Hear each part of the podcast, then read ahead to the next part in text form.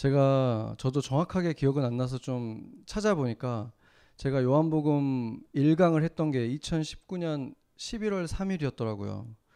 그래서 그때 이제 영상이 있어가지고 제가 잠깐 봤는데 에, 그런 생각이 들었어요. 아 정말 순진했다. 왜냐하면 우리가 그 이후에 지나온 세월을 한번 생각해 보세요. 코비드라는 것이 정말 상상도 못했잖아요. 그때만 해도 이런 일들이 전 세계적인 이런 일들이 일어나고 우리가 쿼런틴을 하고 갇혀 있고 뭐 이런 상상도 못했던 아, 그런 때였는데 예, 그때로부터 이제 우리가 71회에 걸쳐서 그러니까 거의 딱 1년 반이 됐죠. 1년 반 동안에 이 요한복음을 이제 강의를 했는데 예, 저한테는 어, 굉장히 의미가 있고 또 뭔가 이렇게 감개무량하다고 해야 되나요? 그 왜냐하면 예수 그 요한복음이 저한테는 제 기억에는 제가 처음으로 이게 다 읽은 성경이었던 것 같아요. 그 새신자들에게 많이 추천을 하는 책이라서 제가 읽었던 것 같은데, 근데 그 이후로도 계속 자주 찾아가게 되는 성경이 요한복음이었고 생각해 보면 저에게 있어서 예수님의 모습을 가장 선명하게 잘 보여준 책이 또 요한복음이었습니다. 예, 여러분들도 요한복음을 아마 잘 읽어봤을 텐데 요한복음이 인기 있는 이유 중에 하나가 또 생각해 보니까 마태복음이 맨 처음에 있으니까 읽기는 신약 성경에 처음에 있으니까 시도는 많이 하는데 처음에 족보가 나오잖아요. 거기서 다 이렇게 좀 골아 떨어지기 때문에 거기서 많이 멈추는 것 같은데 이 요한복음은 처음부터 굉장히 이 창조부터 나오기 때문에 흥미진진하게 시작하죠. 그래서 우리가 읽을 때에도 굉장히 뭔가 감동도 많이 있고 또 익사이링한 부분들이 굉장히 많은 복음서였습니다.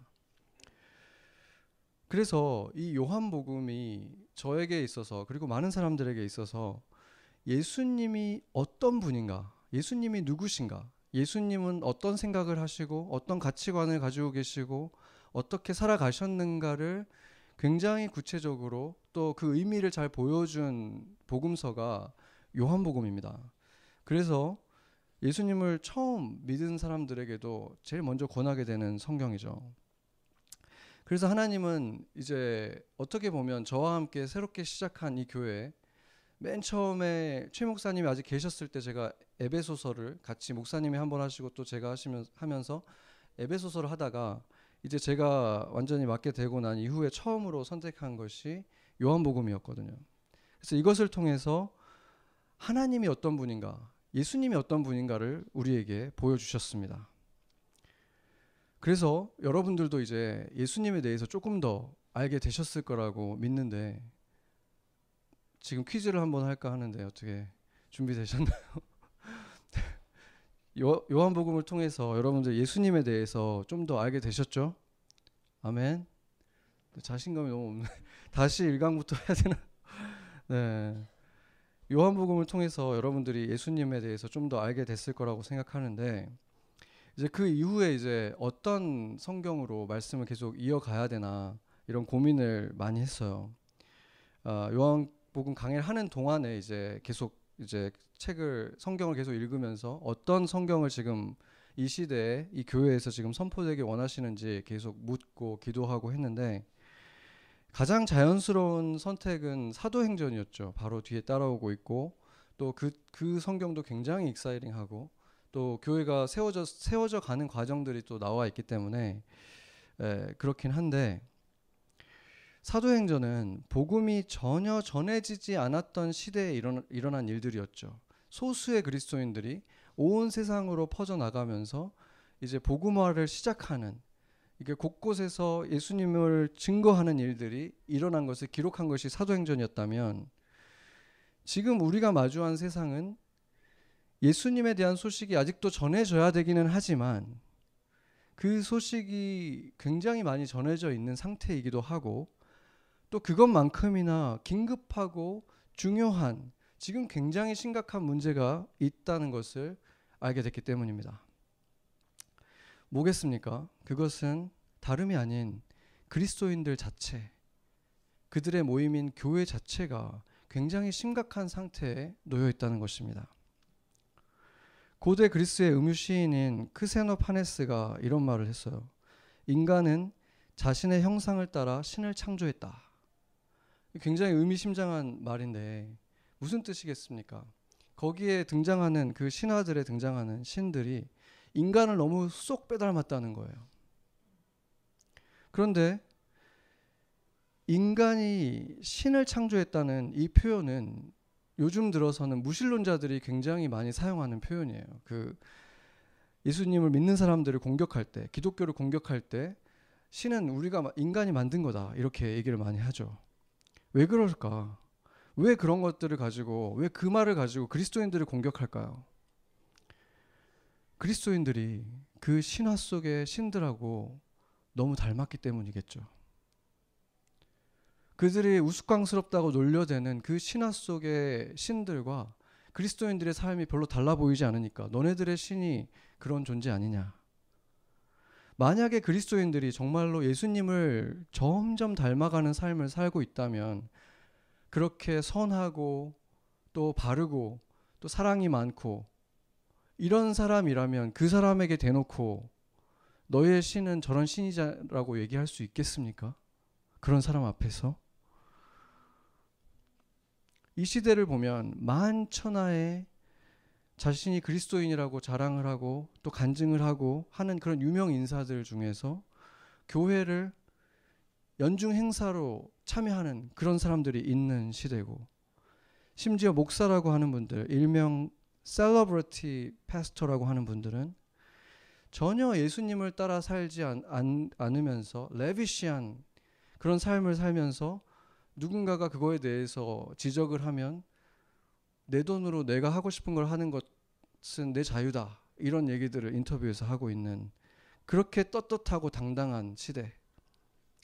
반대로 예수님을 믿는다는 사실이 창피하고 부끄러워서 촌스럽게 느껴져서 누구에게도 그 사실을 알리지 않으면서 살아가는 그리스도인들. 교회를 아이들 주말 교양 과외 활동 정도로 생각하는 부모들. 그러다가 자신들도 어느새 예배가 주말 교양 강좌로 여기기 시작한 사람들. 뮤지컬 극장이나 콘서트 홀과 구별하기 힘들 정도로 화려해진 그런 곳들을 성전이라고 부르면서 이곳저곳에 세워진 그 화려한 건물들. 예수가 십자가에서 우리의 궁핍을 취하셨고 대신 우리에게 부를 주셨기 때문에 그를 믿으면 부자가 되고 돈과 하나님을 함께 사랑할 수 있다고 가르치는 그것을 믿는 셀 수 없이 많은 가난한 신자들. 그런데 정작 부자는 목사가 가장 먼저 되는 이상한 교회들. 기독교인이라면 이 정당을 반드시 지지해야 된다고 믿는 열혈 신자들까지 이런 상황 속에서 복음의 소식을 전하는 것만큼이나 중요한 것은 과연 그리스도인들은 원래 어떤 사람들이어야 하는 것인가? 어떤 모습으로 살아가는 사람들인가? 어떤 생각을 해야 되고 어떤 가치관을 가진 사람들인가? 이것이 정확하게 정립이 돼야 되고 삶에 녹아들어서 세상의 빛으로 향기로 나타나야만 하는 시대이기 때문인 것입니다. 아멘. 그리스도는 요즘 오늘날에 그분의 몸이라고 하는 이 교회를 통해서 어떤 모습으로 세상에 나타나고 있습니까?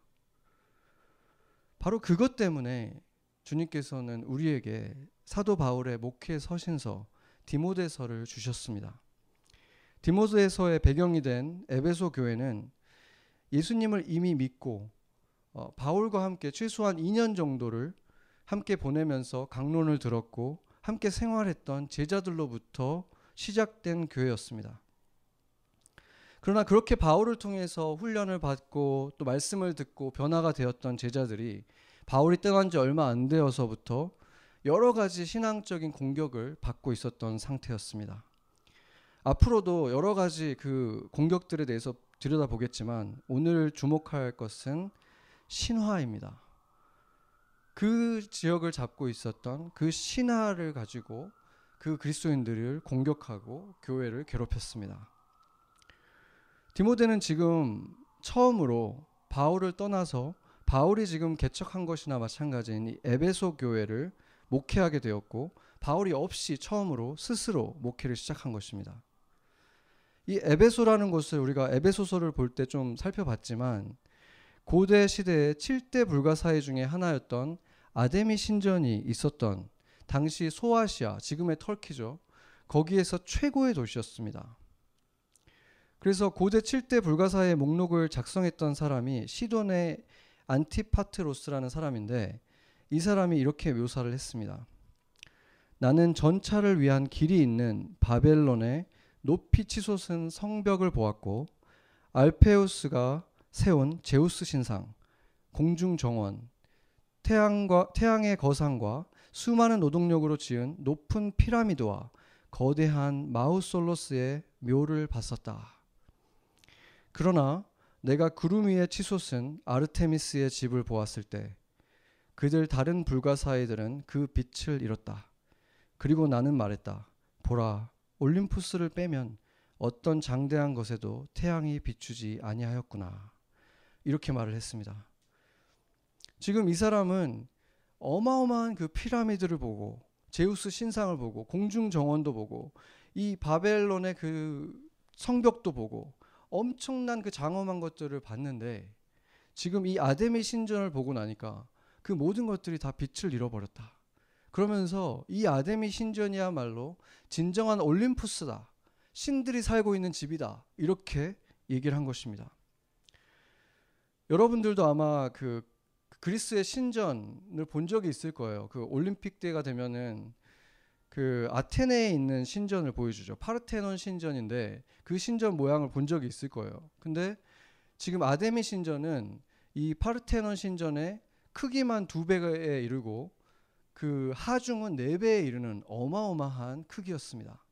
그러니까 그 로마에 있는 곳보다 더 큰 신전을 봤을 때 사람들은 여기야말로 진짜 신들이 살아가는 집이다. 그 것만으로도 경이함을 느끼는 경이로움을 느끼는 고개가 절로 숙여지는 그런 감탄이 나오는 곳이 바로 이 아데미 신전이었다는 것입니다. 그래서 한 학자는 당시 소아시아에서 에베소는 미국의 뉴욕과 같은 위상을 가지고 있었다고 말을 했습니다. 알데미 신전에는 그 소아시아뿐 아니라 그 근방에 있는 많은 나라들에서 그 아데미 신상을 숭배하기 위해서 사람들이 모여들었고 그 말은 거기에는 계속해서 봉헌물들이 들여졌다는 거예요. 그러니까 어마어마한 그 부가 있었기 때문에 그것을 가지고 거기에서 대금업이 발달을 했다고 합니다. 그러니까 지금으로 따지면 은행업이 발달을 한 것이고 다행히 수, 다, 당연히 수많은 사람들이 온 곳에서 몰려들었기 때문에 여관업이 발달을 했고 또 사도행전의 기록에 의하면은 마술사들이 이제 바울로부터 복음을 듣고 나서 변화가 되어서 마술 책들을 태운 이야기가 나오는데 그것은 무엇을 말해주냐면 거기에 마술사들이 어마어마하게 많이 살았다는 거예요. 마술사가 뭡니까? 지금으로 따지면 엔터테인먼트 사업과 같은 거죠. 브로드웨이 비슷한 거예요. 그러니까 그런 문화적 중심지까지 어마어마한 그 일들이 일어나고 있던 곳이 바로 이 에베소였습니다. 게다가 그곳은 무역이 활발하게 발달했던 항구 도시였기 때문에 사람이 다른 어느 곳보다도 밀집되는 곳이었습니다. 그리고 온 세상 사람들이 드나드는 곳이었기 때문에 바울은 그곳에 복음을 전해야 되는 전하는 교회가 필요했고 거기에 교회가 세워진 것입니다. 이 아르테미스 그러니까 성경에는 아뎀이라고 하는데 이제 그리스어로는 아르테미스죠. 이 아르테미스 여신에 대해서 좀 살펴보면 가장 기본적으로는 아폴로와 쌍둥이 누이고 제우스의 딸인 거죠.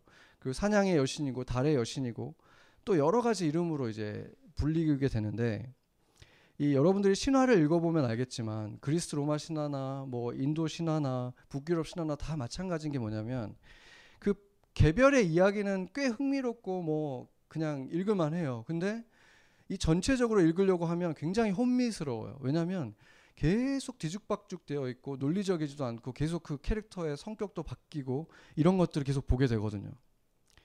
왜 그러냐면 이 이들이 이들이 만들어진 이들이 이제 각 지역으로 들어가면 그 지역에 있는 원래 있던 토착 신앙들하고 이게 믹스가 돼요. 거기에 있는 여신이 원래 있었으면 이 아데미 신하고 또 연결이 돼서 믹스가 되는 거예요. 예를 들면 이 에베소에 있는 아데미 신 아데미 신상을 보면 거의 여신이라고 보기보다는 메두사가 아닌가 싶을 정도로 굉장히 좀 징그럽고 무서운 모습이에요. 막 머리에 왕관에는 짐승들이 가득히 있고 가슴은 21개고 굉장히 무서운 그런 끔찍한 모습을 가지고 있는데 그 여인을 풍요와 다산의 여신으로 또 거기서는 에베소에서는 섬긴다는 거죠.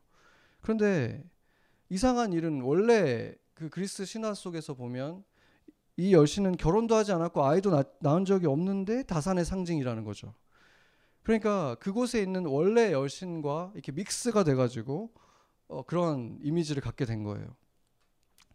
그래서 우리가 이런 신화들의 공통점이 뭐냐면 어, 그렇게 뒤죽박죽인 것도 문제고 또 신화들에 등장하는 그 신들의 특징을 보면은 여러분들이 신화를 좀 읽어봤으면 알겠지만 굉장히 성적이고 굉장히 타락해 있고 인간보다 욕망이 훨씬 더 강하고 그래서 끊임없는 문제들을 일으켜요. 그러니까 신이 문제를 해결하는 게 아니라 문제를 일으키는 존재들이 거기에 신들이라는 거죠. 그 신들의 왕이라고 불리우는 제우스만 해도 납치하고 강간하고 거짓말, 도둑질, 뭐 여인을 차지하기 위해서라면 뻐꾸기도 됐다가 황소도 됐다가 무슨 빗방울도 됐다가 이런 일들을 그냥 아무렇지도 않게 계속 일으키는 존재가 그런 신들 중에 신이라는 자가 그렇게 한다는 거죠. 그래서 그 신들을 보면은 그렇게 위대한 능력을 가지고 있는 것 같지만 너무나 미성숙하고 마치 아기들처럼 이렇게 오락가락하는 그런 모습을 보여줘서 과연 신이라고 부를 수 있나 하는 그런 존재들이라는 것입니다. 그래서 우리가 이제 그 에녹서라고 위경이 있어요. 그 성경 안에 들어가 있지는 않지만 완전히 그 가치가 없다고 보지는 않는 그 참고할 만한 가치가 있다고 보는 이제 옛날 문서 중에 하나인데 성경은 아니고 근데 거기에 보면 이제 그, 그 사단과 그 사단의 졸개들 그러니까 그 타락한 천사들이 나타나거든요 거기에 근데 타락한 천사들의 모습이 꼭 이래요 그 신화들에 나오는 신들과 굉장히 비슷해요 정말 인간들을 놀이개처럼 생각하고 노예처럼 생각하고 그들에게 뭔가를 가르쳐주고 요구하고 이런 것들이 굉장히 비슷해서 그건 우연일 수는 없는 것이라고 봅니다. 이제 우리가 이제 그런 말을 가끔 할 때 있잖아요. 아, 너 참 인간적이다. 이런 말을 하면 그게 막 넌 참 따뜻한 사람이야. 이런 말일 수도 있지만 이제 어떤 어투로 하느냐에 따라서 너가 그렇지 뭐 약간 이렇게 너도 이렇게 실수하는 게 너지 이런 느낌일 수 있잖아요. 그리고 본인에 대해서 말할 때도 뭐 나도 인간인데 나도 사람인데 실수할 수도 있지 이렇게 말을 하죠. 근데 그 말에는 어떤 의미가 담겨 있는 것입니까? 굳이 뭐 깊이 생각을 해보지 않아도 나는 완벽한 신이 아니기 때문에 실수할 수 있는 거야. 이렇게 이런 의미인 거잖아요. 그러니까 뭐 예수님을 믿는 사람이든 아니든 무신론자든 사람들은 기본적으로 신이라는 존재가 있다면 그분은 완벽해야 된다라고 생각을 한다는 거예요. 항상 옳아야 되고 항상 공정해야 되고 실수가 있을 수 없다. 그런 존재가 바로 신이다라고 가정을 기본적으로 하고 있다는 거죠. 그런데 이 신화 속의 신들은 전혀 그렇지 않고 인간보다도 이기적이고 탐욕적이고 불완전한 존재들이죠. 이 아데미 여신의 그 어, 아데미 여신에 대해서 조금만 어떤 존재였는지 보자면 하나의 일화를 보자면 이 신화 속에서 어, 사냥을 나왔던 한 왕자가 있었는데 그가 어떤 동굴에 들어갔다가 우연히 이 아데미 여신의 나체를 보게 된 거예요. 목욕하고 있는 이 아데미 여신을 보고 아데미 여신이 이제 그 물을 뿌려서 저주를 하는데 이 왕자에게 물이 뿌려지니까 이제 머리에서 이렇게 사슴 뿔이 나기 시작하면서 사슴이 돼버리는 그런 일이 일어나는데 그게 뭐 그 정도면은 그냥 페어리테일처럼 그냥 되는데 얼마나 잔인한 일이 일어나냐면 그 왕자가 사냥을 하기 위해서 데리고 나왔던 그 사냥개들 있잖아요. 그 사냥개들이 이 사슴으로 변한 왕자를 막 물어 찢어서 죽이는 일들이 일어납니다. 그러니까 굉장히 무시무시하고 잔인한 여신이죠. 그런데 이런 잔인한 여신을 왜 숭배하는 것인가? 두려움 때문입니다. 고대 신들은 두려움의 대상이었어요. 우상이란 두려움의 대상인 거예요. 그래서 제사랑 예배의 기본적인 의미는 그의 노여움을 좀 달래주고 마음을 좀 풀어주려고 하는 뇌물을 주는 것과 같은 그런 행위인 것입니다. 그게 그들의 예배인 거예요. 그래서 신들은 인간 노예들이 바치는 재물을 받아 먹으면서 그 대가로 보호를 주기도 하고 뭐 복을 물질적인 축복을 주기도 합니다. 그러나 그것도 그들이 마음에 내키지 않으면 언제든지 다르게 행동할 수 있는 거예요. 지킬 필요가 없는 거예요. 왜냐하면 노예에 불과한 존재들이니까 그들과의 약속을 지킬 필요가 없는 거죠. 그런데 이러한 신화를 이러한 이러한 신들을 우상들을 그때 아, 그 에베소에 있던 아데미 신전이 있던 그곳에 있던 사람들은 대부분의 사람들은 그거를 그냥 사실로 믿고 살아갔다는 거예요. 의심이 없이 그게 그들에게는 진리고 그 여신이 자신들의 신인 거예요. 그들에게 그, 그 여신이 하나님인 거예요. 그래서 그게 정상적인 것이고 그게 자신에게 상식이 되어 있었던 거죠. 그런데 바울을 통해서 전해진 복음으로 인해서 전혀 새로운 가치관을 가진 사람들이 생겨나기 시작한 거죠. 그들은 온 세계를 창조하신 하나님은 유일한 하나님이시고 우리의 도움이 전혀 필요가 없고 스스로 완전하신 분이다. 타락한 인간과는 정말 비할 수 없이 다른 분이지만 그분은 우리를 태초에는 그분의 형상으로 창조하셨다. 이것을 믿고 있는 사람들이 생겨난 거예요. 그러니까 신들을 먹여주기 위해서 노예로 창조되었다고 평생 믿어왔던 사람들이 하나님이 자녀처럼 사랑하기 위해서 자신의 형상으로 창조했다라는 그 사실을 받아들이는 것이 얼마나 힘든 일이었겠습니까? 이게 정말 하늘과 땅 차이잖아요. 그런데 더 놀라운 것은 그 하나님이 스스로 인간이 되어서 인간을 위해서 스스로 재물까지 되어 주셨다는 이런 얘기를 어떻게 받아들일 수가 있었겠습니까? 재물을 바치는 바치기 위해서 노예로 만들었다고 믿고 있는 이 사람들이 그게 아니라 우리는 하나님의 사랑하는 아들 딸이기 때문에 그들이 그렇게 거짓에 속아서 노예 생활하고 있는 것을 보실 수가 없어서 그들을 구원하기 위해서 자신의 아들을 보내고 그 아들이 제물되게 십자가에서 비참하게 죽어가도록 하게 하셨다는 그 충격적인 하나님의 이야기를 어떻게 믿을 수 있었겠습니까? 그들이 평생 믿어왔던 신, 거기에 있는 대부분의 사람들이 믿었던 신과 바울이 전해준 이 하나님은 너무나 극단적으로 달랐던 것입니다.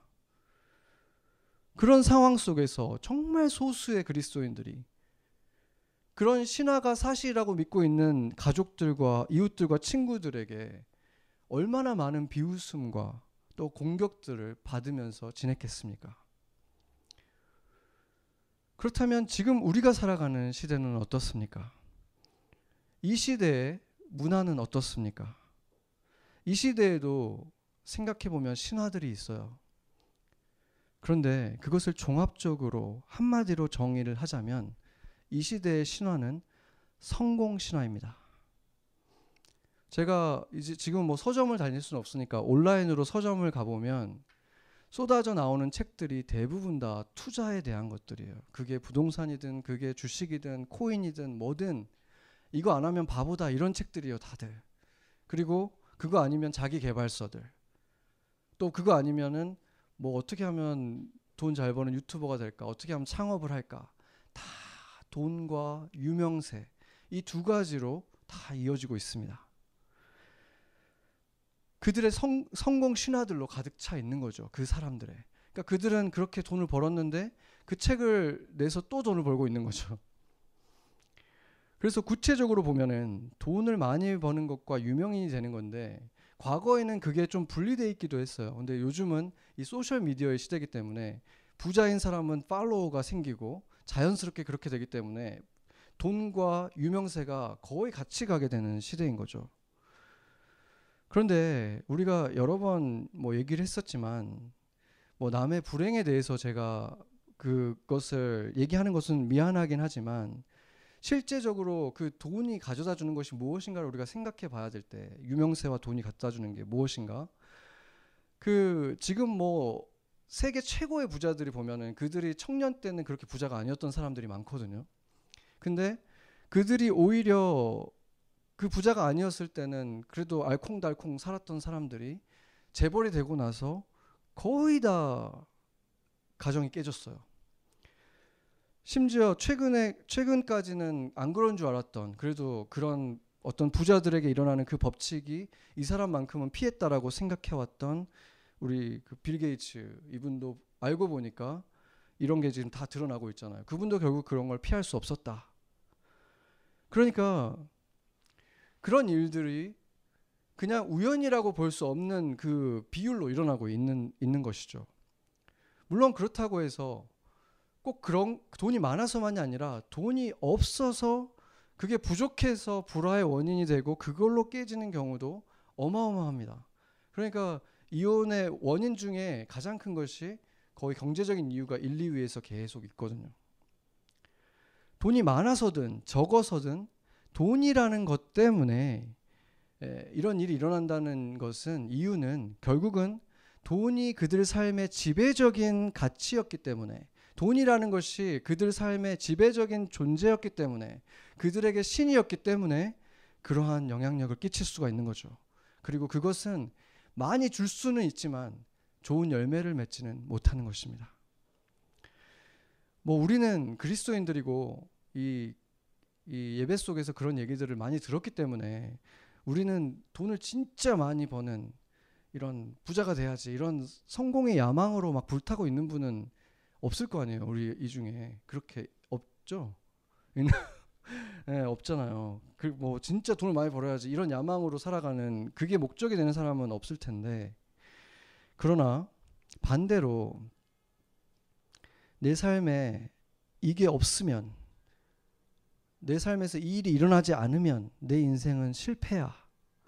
라는 그런 두려움을 가지고 있다면 결과는 마찬가지예요. 대놓고 성공을 추구하고 있지는 않지만 실패를 두려워하는 것도 결국은 성공이라는 신화를 믿고 살아가는 사람들에게 일어나는 현상인 것입니다. 그게 없으면 실패라고 누가 규정을 한 것입니까? 그게 이루어지지 않은 인생은 실패한 인생이라고 누가 말해줬습니까? 하나님은 분명히 아니죠. 성경은 아니에요. 그것은 아마 우리 주변을 둘러싸고 있는 대부분의 사람들이 믿고 있는 이 세상의 신화일 뿐인 것입니다. 이게 없으면 실패한 인생이고 있으면 성공한 인상, 인생이 다. 누가 판단하는 것입니까? 한국에서 뭐 3포 세대다. 나중에는 뭐 또 6포 세대다. 요즘에는 모두 다 포기했다고 뭐 모포 세대다. 뭐 이런 말까지 생겼다는데 정말 웃을 수 없는 굉장히 안타까운 그런 말들이죠.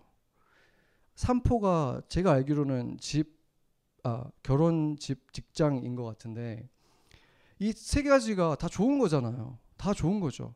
그런데 그게 없으면 실패한 인생입니까?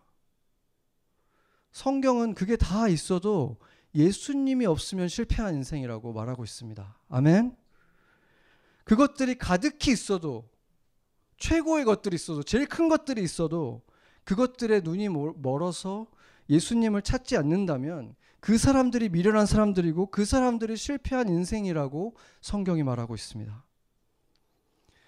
결혼하지 않은 것, 집이 없고 안정적인 직장이 없는 것이 실패라면 신약 성경의 30% 이상을 쓴 바울은 실패한 인생이고 대부분의 제자들도 그렇고 예수님의 일생도 실패한 것입니까? 그들은 성공이라는 신화 속에서는 실패한 사람들이겠지만 하나님 나라에서는 가장 유명하고 영원히 성공한 분들입니다. 아멘. 사업이 잘 되고 조금 더 유명해져서 영향력을 끼치고 좋은 사람 만나서 결혼하고 집을 아름답게 가꾸고 자녀들이 좋은 학교를 가고 이런 게 뭐가 나쁜 일이겠습니까? 다 좋은 일입니다. 그러나 그것이 인생의 성공과 실패를 나누는 기준이 되고 있다고 믿는다면 여러분도 사실은 하나님보다 성경보다 이 시대의 신화를 더 믿고 사는 사람인 것입니다. 그렇다면은 신화의 영향을 받으면서 그걸 믿고 살아가는 사람이 하나님의 자녀답게 살 수 없는 것은 너무나 당연한 거 아니겠습니까? 그 신화에 등장하는 신을 닮아가는 것은 너무나 당연한 거 아니겠습니까?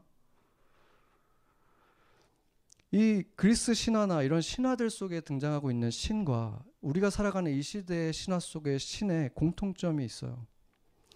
언제 어디로 튈지를 알 수가 없다는 거예요. 변화무쌍해서 안정감과 평안을 주질 않아요. 그래서 결국은 두려움으로 사람들을 노예 삼아 버립니다. 언제나 대가를 요구해요. 그래서 이렇게 해야 될 것 같고 저렇게 해야 될 것 같고 이거 안 하면 뒤처질 것 같고 두려움을 계속 심어주는 거예요. 그래서 온갖 두려움 속에서 여기저기 끌려다니다가 결국엔 노예로 살아가는 것입니다. 성공 신화도 신화 속의 신들처럼 자신의 방식을 따르지 않으면 세상의 원칙을 그대로 가지고 살아가지 않으면 어떻게 되는지 아주 비참한 본보기를 보여주는 것을 통해서 위협합니다. 이렇게 안 하면 너는 이렇게 될 거야. 이렇게 실패할 거야. 그런데 성경의 하나님은 그와 너무나 큰 차이를 보입니다. 야고보서 1장 16절에서 17절을 한번 같이 한번 읽어볼까요? 같이 읽어보겠습니다. 내 사랑하는 형제들아 속지 말라 온갖 좋은 은사와 온전한 선물이 다 위로부터 빛의 아버지께로부터 내려오나니 그는 변함도 없으시고 회전하는 그림자도 없으시니라 아멘.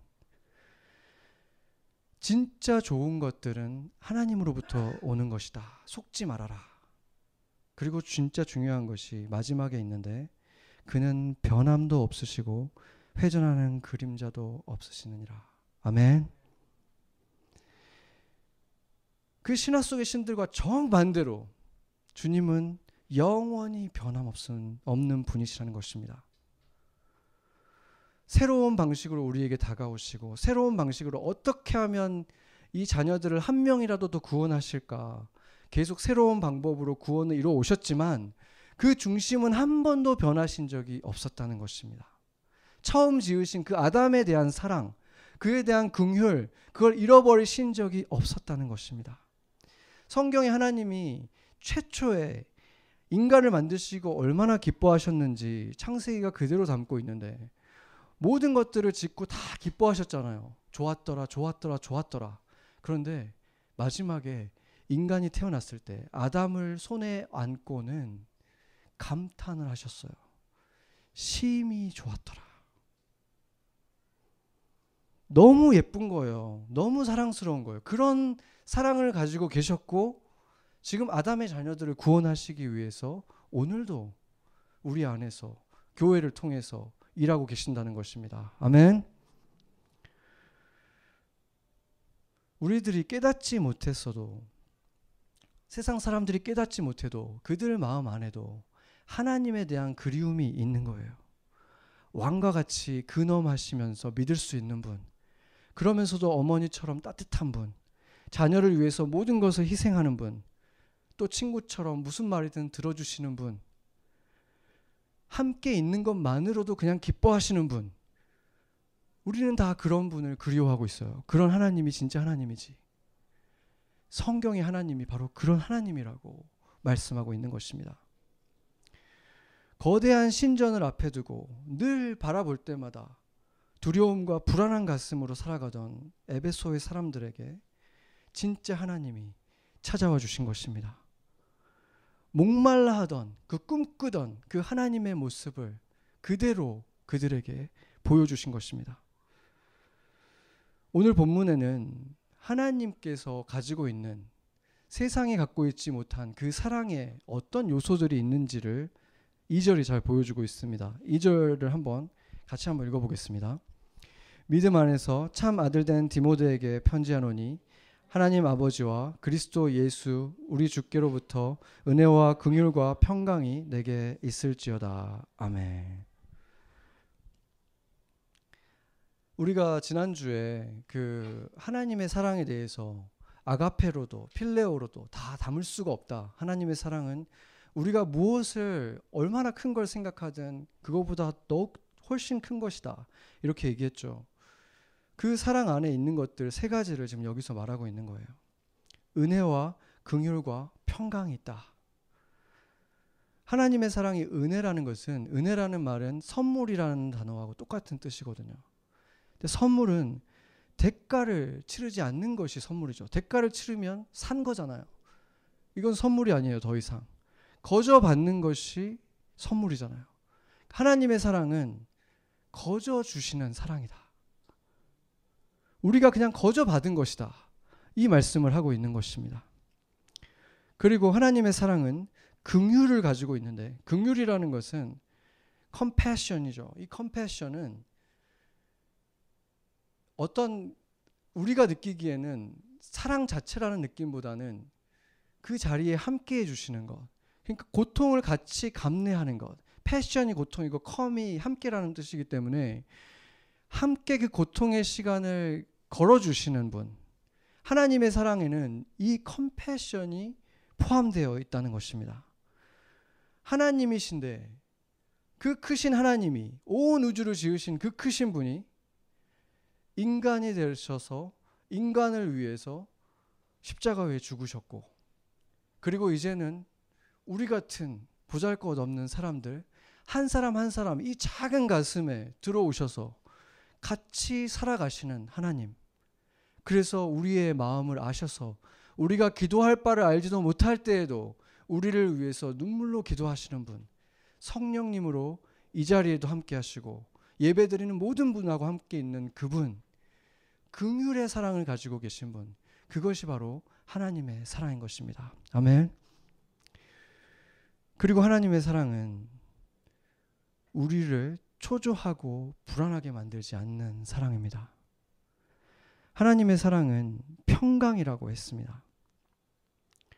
평강의 하나님은 받아주시는 분이라는 뜻이죠. 우리가 아무리 멀리 갔어도 정말 부끄러운 상황에 놓여 있어도 너무 깊은 어둠에까지 빠졌어도 내 호흡이 남아 있는 한 내가 마음속으로 무언가를 생각할 수 있는 힘이 남아 있는 한 우리가 돌이키면 그 순간에 팔을 벌려 우리를 받아주시는 분. 그것이 바로 하나님의 사랑이라는 것입니다. 아멘. 그래서 하나님의 사랑은 이 세 가지가 포함되어 있습니다. 이 세 가지는 신화 속에 있는 신들은 꿈도 꿀 수 없는 것. 이 세상에 우리에게 무언가 줄 거라고 약속하고 거래하려고 하는 이 시대의 신들이 줄 수 없는 것. 여러분이 예수님의 이러한 사랑을 경험했다면 세상에서 고난과 어려움이 없이 살 수는 없겠지만 그 어려움도 급히 지나갈 것이고 금세 우리는 다시 주의 은혜와 주의 긍휼과 주의 평강을 누리게 되는 것입니다. 그런데 만약에 여러분들 가운데 그런 사랑을 경험한 지가 오래된 분들이 있다면 고난의 유무의 문제가 아니라 성공의 유무의 문제가 아니라 그 가운데에서도 우리가 누렸어야만 하는 이 은혜와 긍휼과 평강이 없었다면 어쩌면 여러분은 어느새 하나님의 말씀보다 세상의 신화를 더 굳게 신뢰하고 있지 않았는가 돌아봐야 하는 것입니다. 여러분은 변함없이 이러한 사랑으로 우리와 함께하기 원하시는 이 하나님을, 이 하나님의 말씀을 굳게 믿고 있습니까? 아니면 지금 당장 내가 원하는 것을 주겠다고 거래를 구하는 세상의 신화를 믿고 있습니까? 이 시대의 신화입니까? 성경의 하나님입니까? 같이 기도하시겠습니다.